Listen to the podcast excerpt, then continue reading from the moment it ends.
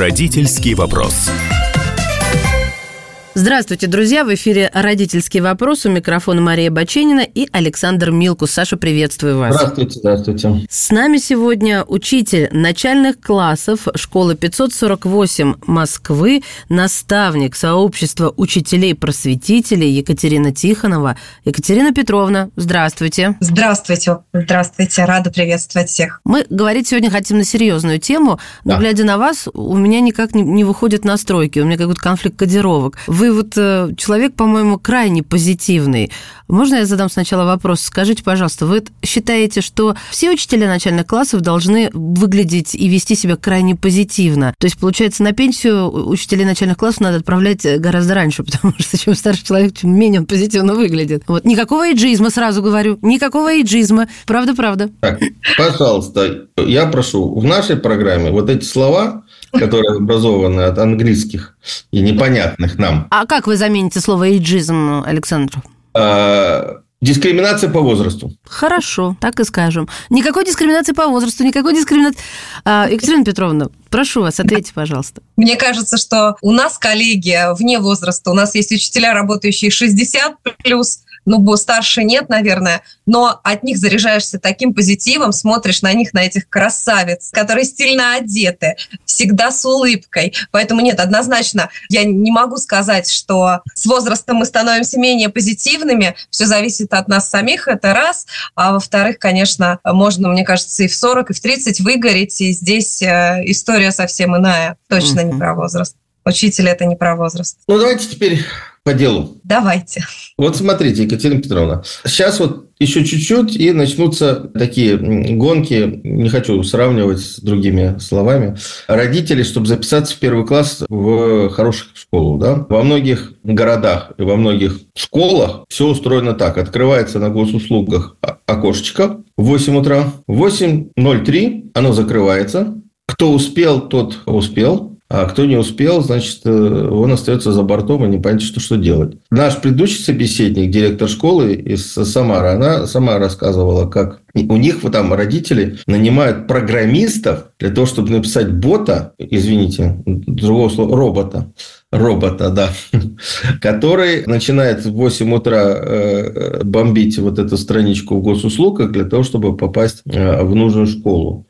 А, вот как вы считаете, я, я другой системы более справедливой не знаю, но когда система зависит от э, бота, написанного программистом, наверное, тоже нехорошо. Вы знаете, я сразу вспомнила, спасибо, Александр Борисович, за вопрос, сразу вспомнила подругу, которая, э, муж которой как раз айтишник, и они создали такого бота, О. но они, да, но это было не для записи ребенка в первый класс, а для того, чтобы вот эту систему, э, тогда еще не... Нет, по-моему, госуслуг, э, чтобы записаться на нужный, в нужный день в ЗАГС в дворец бракосочетания. То есть вот так вот, да, и они, он создал эту программу, она сказала, ну хоть для чего-то мне твоя, твоя специальность в жизни пригодилась. Вот. У нас таких проблем нет.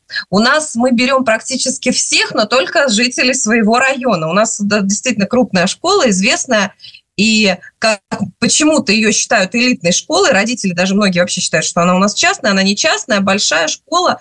И а, ну, давайте назовем, потому что 548 э, не все знают, а вот Центр образования Царицынов, э, которым руководит заслуженный учитель России Ефим Лазаревич Рачевский, знают все. Да, мы работаем под руководством потрясающего директора Ефима Лазаревича Рачевского, Рачевского, и, конечно, в нашу школу пытаются попасть э, ну, много кто пытается попасть. Э, с пятого класса у нас уже вступительные испытания, а вот с первого по четвертый класс к нам могут прийти все дети без, без какого-либо отбора.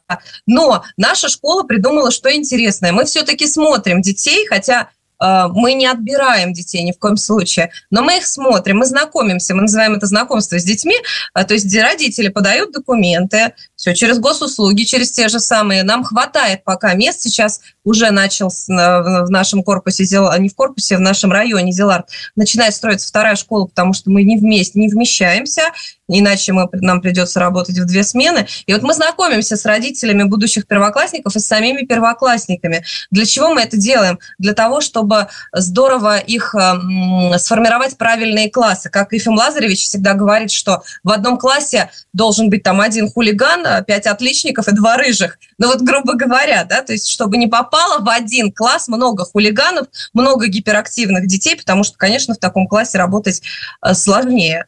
Вот. И вот мы знакомимся, и есть у нас за прошлый год, мне кажется, вот то ли 18, то ли 28 человек, 28, 28 семьям мы сказали, подождите, пожалуйста, вам еще рано идти в первый класс. И они нас услышали и благодарили, что действительно, вот приводя шестилетку, лучше было еще пересидеть годик, не пересидеть, а действительно дозреть.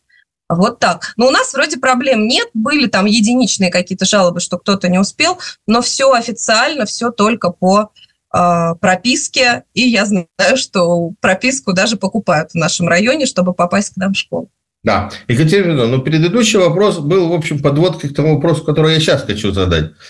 А, вот а, мы говорим о том, что вот осталось какое-то время, не такое большое, так называемое время для подготовки к школе. Да? Если мы говорим про малышей, а мы с вами говорим, естественно, про малышей, как с учителем начальных классов.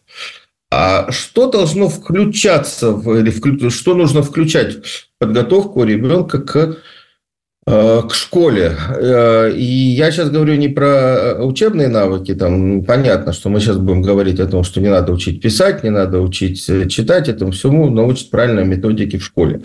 А, а вот вы сами э, только что обмолвились, что вот нужно, чтобы в классе было не больше одного хулигана, то есть ребенка гиперактивного. Детей у нас сейчас таких много. А вот как э, малышей готовить психологически к приходу в школу, где по классу бегает хулиган? Э, э, недавно совсем я, так как я еще и учитель, наставник, просветитель, блогер, я как раз у меня был такой ролик э, «Учитель скажет вам спасибо за». Вот это как раз ролик был адресован родителям будущих первоклассников – и вот как раз э, там я не писала за то, что вы научите, э, за то, что ребенок придет читающим, там бегло читающим, быстро считающим в пределах 10. Нет, совсем другое. Мы писали, мы писали о том, что я писала о том, что учитель скажет вам спасибо, если ребенок будет знать своими фамилии, отчество, будет обращаться с просьбой к учителю, да, будет заявлять о своем желании там выйти или покушать, или попить. То есть вот об этом тоже.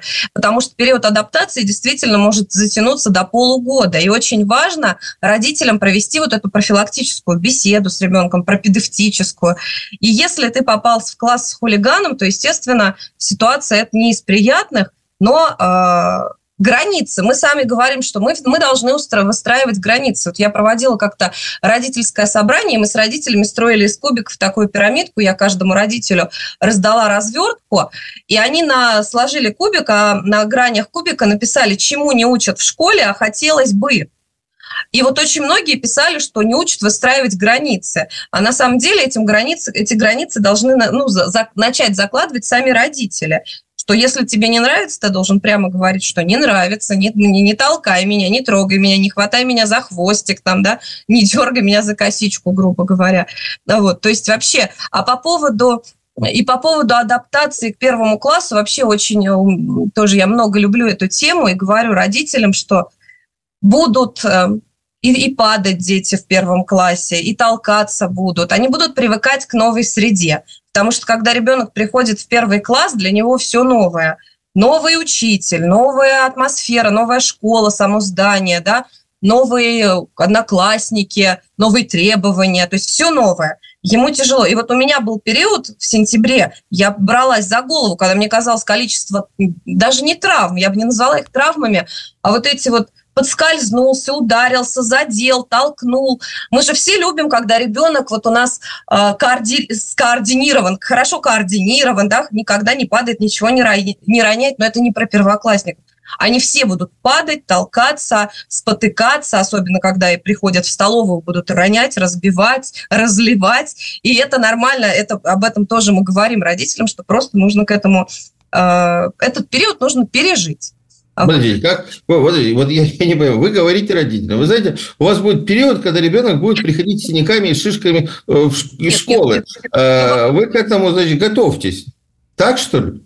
Нет, именно так я не говорю, но я говорю о том, что я им рассказываю, смотрите, я им рассказываю интересную историю про эксперимент с безопасными площадками. Был такой проведен эксперимент, а, когда были созданы в одном городе безопасные площадки с мягким покрытием, полностью огороженные так, чтобы ребенок не мог выпасть из, из них. И когда дети приходили на эти площадки, они там не травмировались, было все здорово тогда, казалось бы. Но что получилось? Что в этом городе еще больше стало травм, потому что дети, приходя с этих безопасных площадок, потому что их было не так много построено, на обычные площадки, да, они травмировались еще больше. То есть мы, да, я говорю о том же родителям, что будьте готовы к тому, что действительно может все это случиться. Он может споткнуться, потому что ребенок привыкает к, ну, привыкает к среде, учится действительно э, адаптироваться в, в этих коридорах, которые, в которых порой взрослым, там, взрослые могут потеряться. То есть родители должны быть к этому готовы. И что они друг друга дергают, и что они друг друга могут толкнуть, потому что они борются за лидерство, и они вообще выстраивают свои границы и раздвигают свои рамки. Поэтому очень много будет зависеть от самого ребенка и от спокойствия родителей в том числе. Друзья мои, прервемся на несколько мгновений и вернемся в эфир. У нас в гостях учитель начальных классов Екатерина Петровна Тихонова.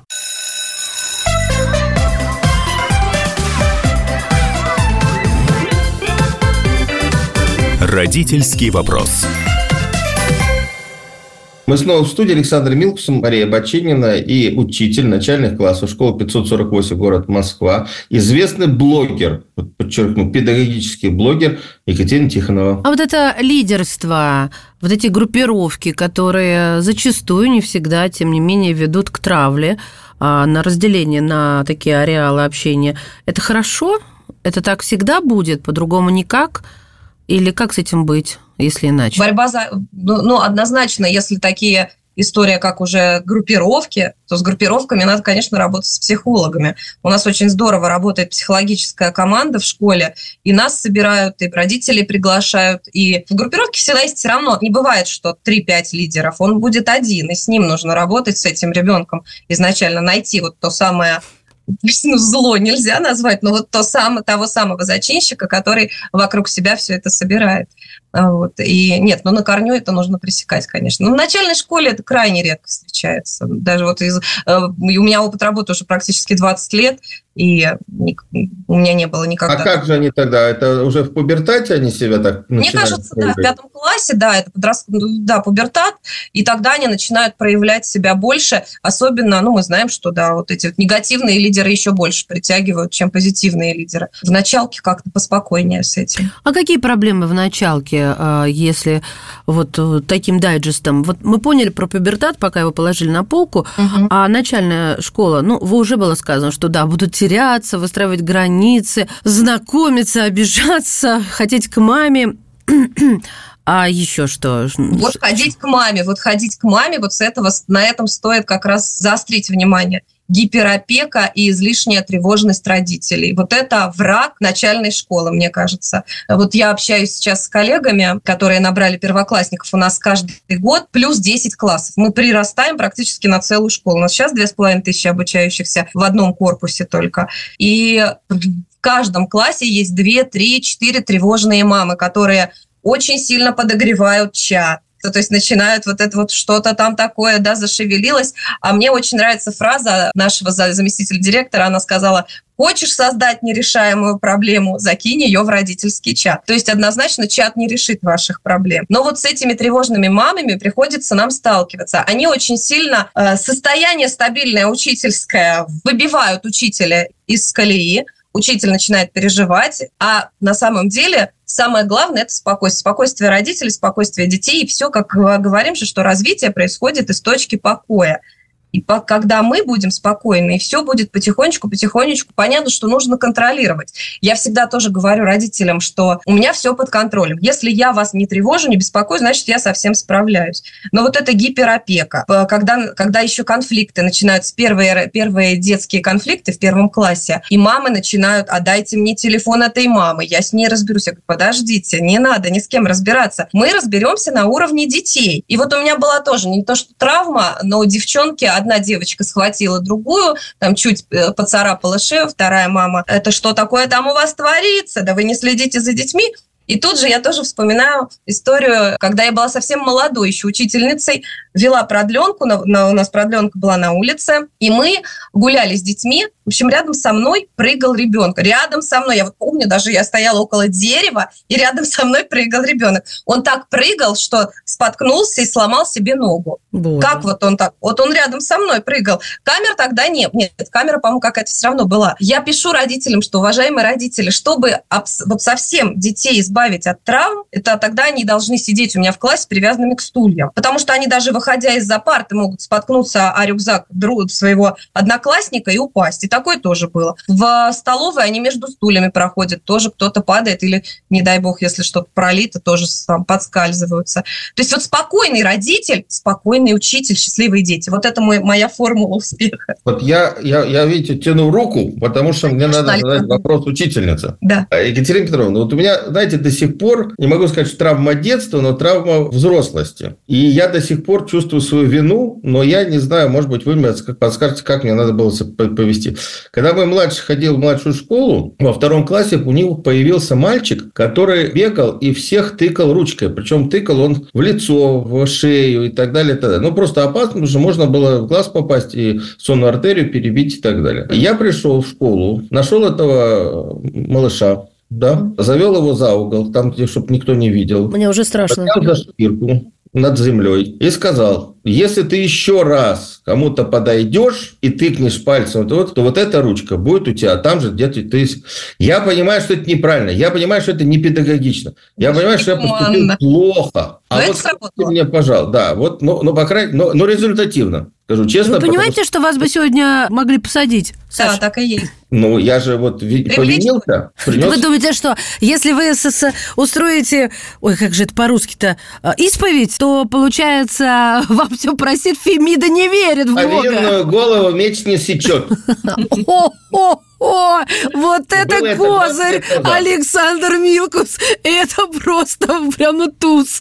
Слушайте, это я, я уважаю. Я, я честно скажу, я очень Нет, хорошо подожди, понимаю. Я да. хочу услышать ответ. Как нужно было поступить правильно? И чтобы сработало. Значит, тогда однозначно, я думаю, что коннект с учителем у вас был не такой, да? Не в чате вы не могли написать учителю. Не, не какие чаты 20 лет назад, господи. Это, это наверное, 2000-х годов. У нас э, по всем квартирам э, эти календари бригады были развешаны, а вы говорите чат. Тогда все понятно.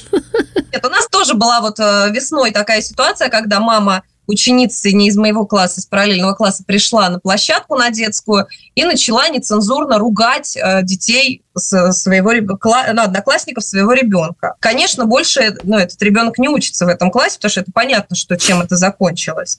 Вот. Но как вы должны были себя повести? Ну, конечно, обратиться к учителю. Я об этом говорю, что нет, не надо, не устраивайте ни самосуд никакой, ни в коем случае. И даже родители. Дети помирятся, с детьми мы выясним, разберемся. А родители, у нас, во-первых, и память другая, и обиды, и внутренние уже какие-то установки свои. А мы будем, да, обижаться, у нас уже будет отношение отношение к этому ребенку, поэтому я всегда говорю, нет, только учитель может решать проблемы детей внутри класса, потому что каждый родитель, он субъективен, и это нормально, да, он относится к своему ребенку, он защищает своего ребенка. А я все-таки более, все-таки более объективно.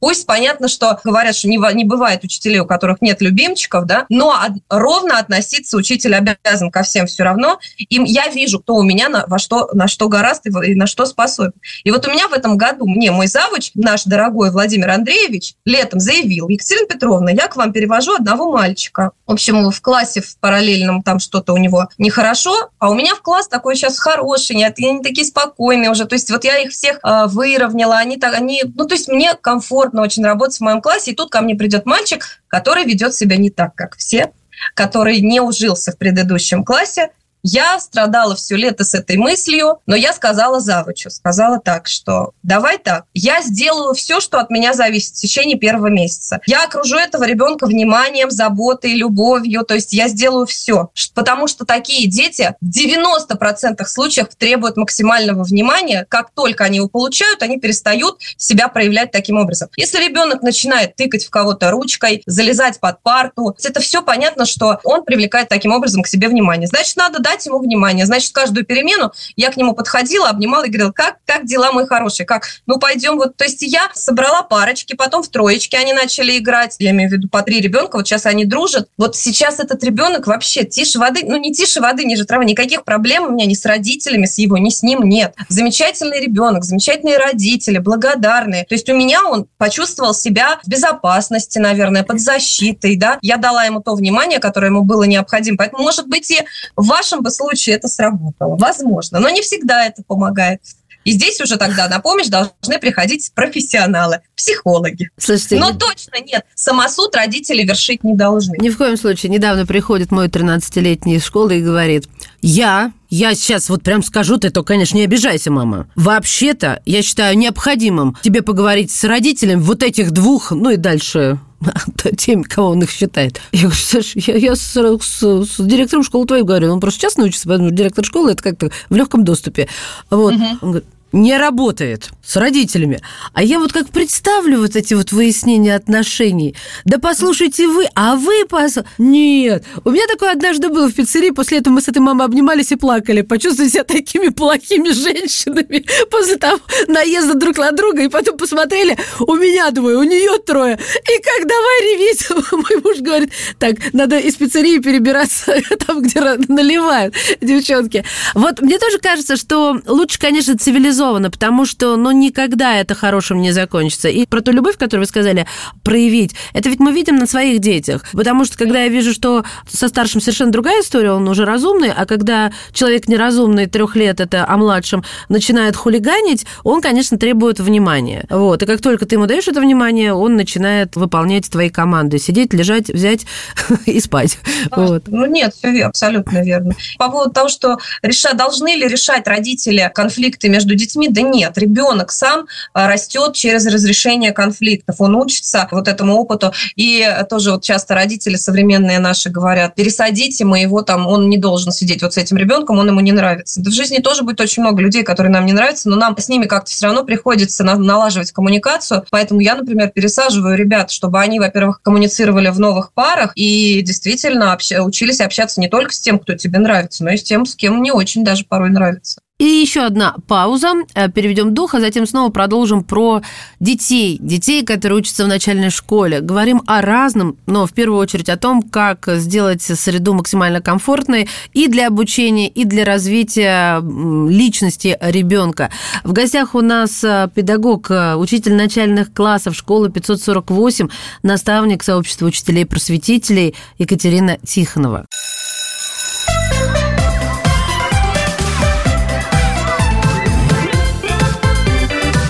Родительский вопрос. Мы возвращаемся к разговору с блогером, с педагогом, учителем начальных классов Екатериной Тихоновой. Я Александр Милкус и э, моя соведущая все, все постоянная Мария Баченина. Подождите, получается, что и в условиях травли, и в условиях буллинга а, надо говорить, ты сам справляйся. Вот я знаю, что много нет, историй, нет, когда родителям говорят, родители говорят, «Э, вот ты в школе, учись защищать, постоять за себя, а в травле э, один э, ребенок, э, когда он становится жертвой, он за себя Нельзя постоять говорить, не может. да, сам виноват, ни в коем случае, конечно. Нет, нет, нет. Про, если речь идет о травле, я говорю так. Я всегда, если я могу справиться без вас, я справляюсь. Если уже мне нужна ваша помощь, если я чувствую, что моего, моих ресурсов недостаточно, то здесь я уже начинаю привлекать родителей, привлекать специалистов, психологов. Э, то есть если речь идет о психологической безопасности, а тем более там, если о физической, о здоровье ребенка, э, то нет, здесь я уже, конечно, подключаю родителей, и мы работаем вместе сообща. Да. А вот, кстати, когда вы подключаете родителей к этой травле, вот нельзя же ну, ожидать от любого родителя, ой, вот этого запретного, ну, точнее, э, того, что нельзя говорить сам виноват, сами разберутся. А еще я помню в моем э, в моем детстве было вот это классическое. Никогда в жизни не скажу это ни одному своему ребенку. Не обращай внимания. Я не обращала внимания настолько, что я была единственная девочка а, из параллели, которая дралась с мальчиками. Причем дралась очень серьезно. И а, что говорили учителя? Это вот вам ступени. Сначала ошибка родителей, не обращай внимания. А, ну, мол, будешь не обращать, ничего не будет. Да будет еще больше, тебя зароет, потому что ты слабак. Как только ты начинаешь драться, то есть защищаться, учителя говорят, Маша, ты же девочка. Но только когда я задала вопрос, простите, если я девочка, я должна терпеть, что меня бьют, они не нашли, что ответить. Они просто сделали... Ай, господи, это все семья.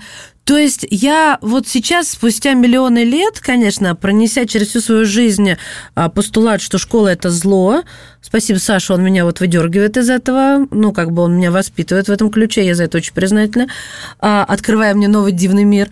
А, но и травмирована до сих пор, потому что я учителей не простила. К чему веду? К тому, что я подумала, а что же измениться должно было, что учителя стали подготовленнее, чем те, которые были у меня? Не обращай внимания, сама виновата, а, да это все вот к другим же не пристают. До тебя все было хорошо, понимаете? Вот эти классические фразы. Ты же девочка, мол, терпи. Ну, кого они из меня растят? Жанну Дарк? Я не хочу. Я хочу быть нормальной, нормальной девочкой. Вот, Екатерина Петровна, полечите меня, пожалуйста, немножечко. Да нет, сигнализировать однозначно нужно, и будучи сейчас мамой, сама мамой, очень мамой ребенка, который не вступает особо в конфликты. И вот тоже была история в четвертом классе, когда мне звонит его классная руководительница, сейчас он в шестом, и она говорит, Екатерина Петровна, я прям так сегодня рада за Андрея. Я говорю, а что, что такое случай? Он так сегодня вот ответил, там мальчишка то ли его толкнул, то ли что, и он ему дал сдачу, в общем, дал в ответ. Она говорит, я так за него рада, я такой молодец все-таки. То есть она говорит, я наблюдала, наблюдала за этим, что он его вот подзадоривал, подзадоривал, там провоцировал.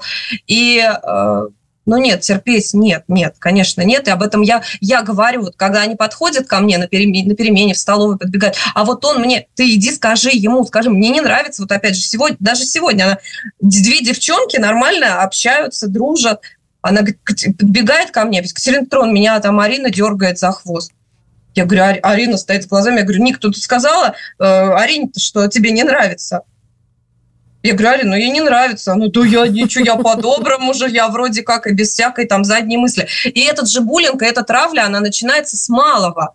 И родители тоже сами, у нас когда э, пару, по-моему, в прошлом году они, дети создали чат сами, детский чат, и, значит, э, выложили фото ребенка, какую-то там гадость подписали, а вот я, а, и девчонки сразу мне прибежали, все скрины мне показывают, я, естественно, начинаю разматывать этот клубок, нахожу, кто, возможно, это мог сделать. Два человека, пишу одной маме, она, нет, вы что, это не мой ребенок сто процентов. Вторая мама, может быть, да, может быть, это мой ребенок. И в итоге оказывается, что это мама, то, тот ребенок, как мама которого сказала, нет, мой вообще такого сделать не мог. То есть она его мой плохо знает, Екатерина Петровна? Получается, что да, что мало общаются с детьми. Дети сейчас, к сожалению... Что они прекрасно знают, я думаю, что просто э, не выносят ссор из избы. Возможно, да. Потом эта мама писала, написала мне большое длиннющее сообщение, извините, пожалуйста, я даже не, не ожидала от своего ребенка, он потом в слезах мне рассказал, что да, это я. И я тогда по поводу чатов им жестко сказала, так, уважаемые родители, если вы хотите, чтобы у детей этот чат был, а, тогда, пожалуйста, кто-то из вас становится модератором чата. Потому что дети во втором классе не способны анализировать, да, что они пишут, и вообще отвечать за то, что они там...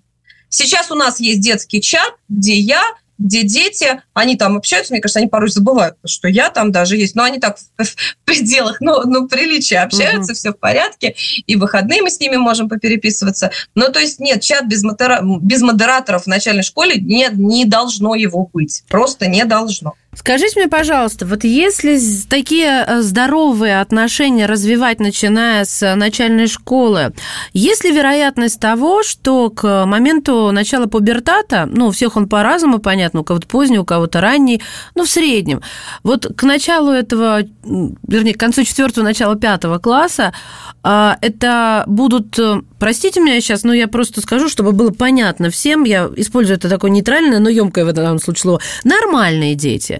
Не те, которые, я сейчас при любви ко всем детям, серьезно, уважаемые слушатели, то есть не те, которые э, ставят себя выше других, э, не те, которые, в общем-то, вот смотрят на учителя э, и говорят, ну мы же не на вас матом ругались. Ну, угу. вот это такие ответы бывают, да. Ну, ну, может, не в ваш адрес говорим. Вообще, кино и немцы. Вот. И, соответственно, то есть нормальные в самом таком понимании нашего слова этого. Вот это возможно или все равно пубертат и эти э, гадские гормоны сделают свое э, хулиганское дело?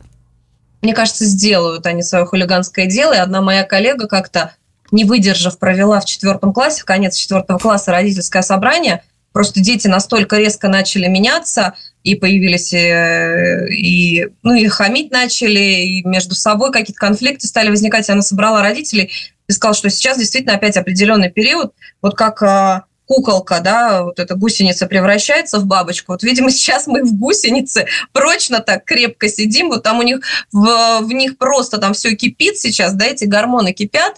И нет, мне кажется, пятый, шестой класс, я не психолог, и я не могу точно сказать, какие они сложные. Но мне кажется, пятый класс, они такие сложные вообще. Дети, особенно, вот у нас Ефим Лазаревич, опять э, о нем, э, я только что говорила про то, что я пересаживаю детей в классе, и я за то, чтобы они учились коммуницировать даже с теми, с кем не сильно э, хотели бы сидеть. А вот Ефим Лазаревич, он постоянно мешает, мешает классы, сначала они в детском саду перемешивают группы, то есть нет такого, что целой группой перешли в один класс. Он против этого.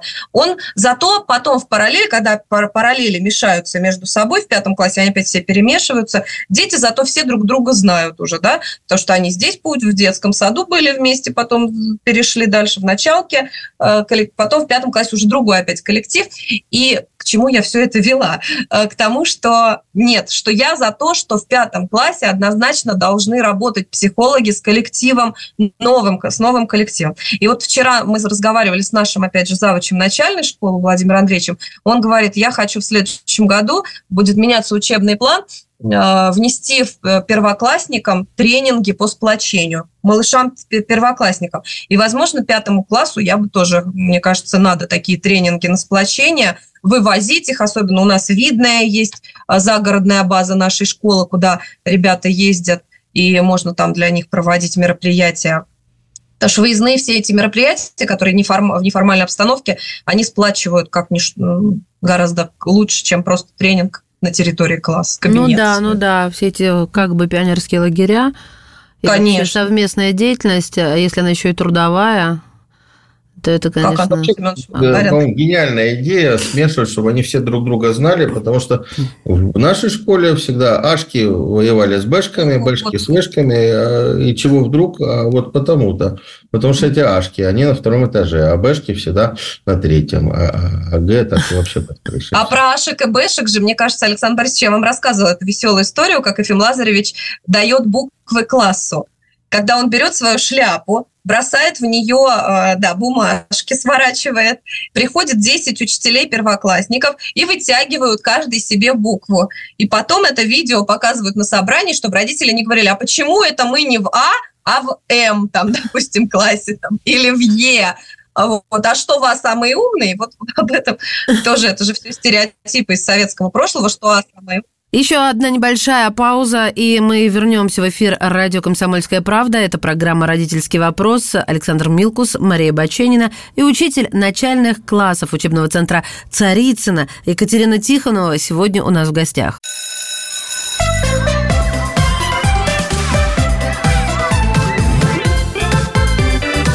Родительский вопрос.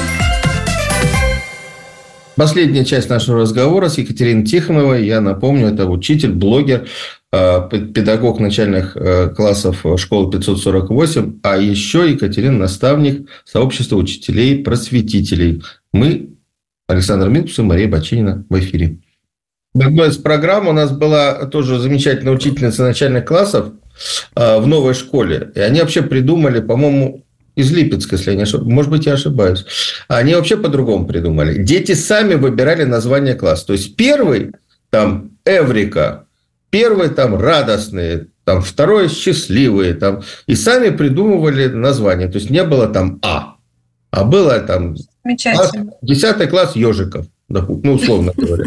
И, по настолько это здорово, настолько... А и дети сами... Вот ну, вы же так назвали класс, вы назвали. Голосование в голосовании. Вы должны соответствовать этому классу, названию своему. Получается, как вот, э, не знаю, герб, э, стиль класса. Да, потом можно, да, можно и в классе какие-то там уже символику сделать, конечно. Да, да, да, да, да. И, и, и такая простая идея, а я подумал, вот как же они, к ним пришла в голову, а другим не пришла, а такая так здорово, по-моему. Ну, это как название отрядов в пионерских лагерях. Помните, да? мы же придумали себе и вкладывали Название в это отряда всегда стабильное. Ты в какой отряд попал, то, то, то ты попал. Ты не придумываешь. Здрасте. А тут ты сам придумываешь. Это придумывали. Мы когда учились в институте, да, мы придумывали. Нет, мы с детьми да? придумывали, Конечно. но мы, мы давали им выбор.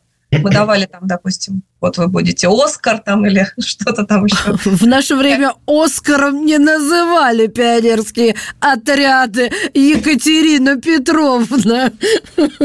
Осторожней, Оскар. Было дело, было дело. Но наши преподаватели университетские говорили, что вы должны мягко подвести их к тому, чтобы они выбрали именно это название. И мы заранее готовили там плакаты, что-то там, какие-то значки. Да, что-то да. так весело было. Слушайте, ну, а, мне тоже очень нравится эта э, идея перемешивать все классы, а это сложно с точки зрения, ну, школы, логистики, вот, вот всего этого устройства. Вот если какой-то родитель сейчас слушает и скажет, э, принесет директору идею, да, ведь есть школа открытая для мнения родителей и, и, и ратующие за это, а ему скажут, о, нет, это очень сложно. Ну, послушайте, ну, у Рачевского это давно выстроена система. А вот чтобы у него тоже был козырь, как сегодня повинную голову, я вообще буду это помнить неделю. Вот. А, так вот, вот чтобы сказать, да нет, на самом деле это не сложно. Раз-раз пересадили, это может быть какой-то день а, перемешивания, как, а ведь обижаются, а я же, это же моя подружка, они же там сращиваются чуть ли не там душами. Вот как в этом плане? Кто-то плачет, начинает, начинает плакать, не разлучаете. Вы гуманно относитесь к таким просьбам? Знаете, у меня есть купоны, такие сейчас очень популярны, купоны и в средней школе, и в начальной школе за хорошую успеваемость, за чистые тетради мы дарим купоны детям, а на купоне э, выбор, например, пятерка по любому предмету один раз в году только, ну всего лишь одна пятерка в году, да, вот на купон, или купон, э, когда отказа от э, или отмена домашнего задания, опять же, один раз в году, купон там на отмену стихотворения наизусть. И вот удивительно было, когда я раздаю эти купоны, они говорят, а можно купон э, на разрешение сидеть с, с любимым там другом, что-то такое, вот там как-то не помню, как он называется, этот купон, да, по-моему, на разрешение сидеть с, с любым одноклассником там на выбор. Вот. И я распечатала еще больше этих купонов, и им действительно для них это важнее, чем пятерка и чем отмена домашнего задания. Это здорово, конечно. Но перемешивать все равно мы перемешиваем. Учителя это практикуют в большом количестве. Я когда вот пост этот писала, посадите, не помню, как тоже она называла этот пост, посадите за первую парту или а, Учителя пишут, что вообще каждый день пересаживают. Я, конечно, каждый день не пересаживаю детей. Мне это даже неудобно. Я запомнила, что у меня вот здесь этот сидит, здесь этот, и я уже быстро их так опрашиваю. А когда я буду каждый день пересаживать, конечно, я буду терять детей. А вот. Но э, раз в месяц стабильно можно, нужно, ну, я считаю, что нужно пересаживать детей. Интересно, и менять и да. ряды, и партнеров, соседей. Да. Ой, слушайте, Круто. Ну, а Ефим Лазаревич все-таки, да, конечно, они могут сказать, это же Рачевский, но так недаром, наверное, к Ефиму Лазаревичу э, постоянно у нас как, ну, как приезжают учить директора из разных городов, постоянно выезжают вот эти выездные семинары, перенимают у него опыт. А приезжают а сейчас... к вам люди из других э, районов? Возьмите мою дитятку. А то, знаете, как-то, мне кажется, справедливо – менять учителей и директоров из одной школы в другую, перекидывать с юга на север Москвы. А то сидишь тут на севере, я, я люблю свой север всем, всем сердцем, но ты сейчас послушай, ты выселят меня соседи, подвергнут астракизму, так сказать, на юг отселят. Но, с другой стороны, а, а вдруг мне хочется, а к вам не довозишься? И вы еще начали с того, что, мол, принимаем по микрорайону. Ну что за несправедливость с этими прописками, а? Вот, Екатерина Петровна, ну ведь приезжают родители, уверен, уверена. И э, там, думаю, квартиры снимают в вашем районе и организовывают какую-то временную, как это называется, регистрацию. Вот. Да? Вот в этом, это есть, в, в этом есть, случае что, что идете навстречу? Да, вот конечно, Ефим, Ефим. Угу. Если есть места, то, конечно, мы берем. Сейчас классы, сейчас вот у меня 32 человека, это много, конечно.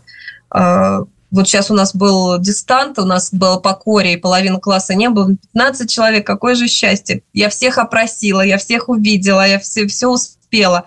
Конечно, 32 много все-таки. А, кстати, оптимал, и... оптималка это, это 15, да? 25. Или... 25 хорошо.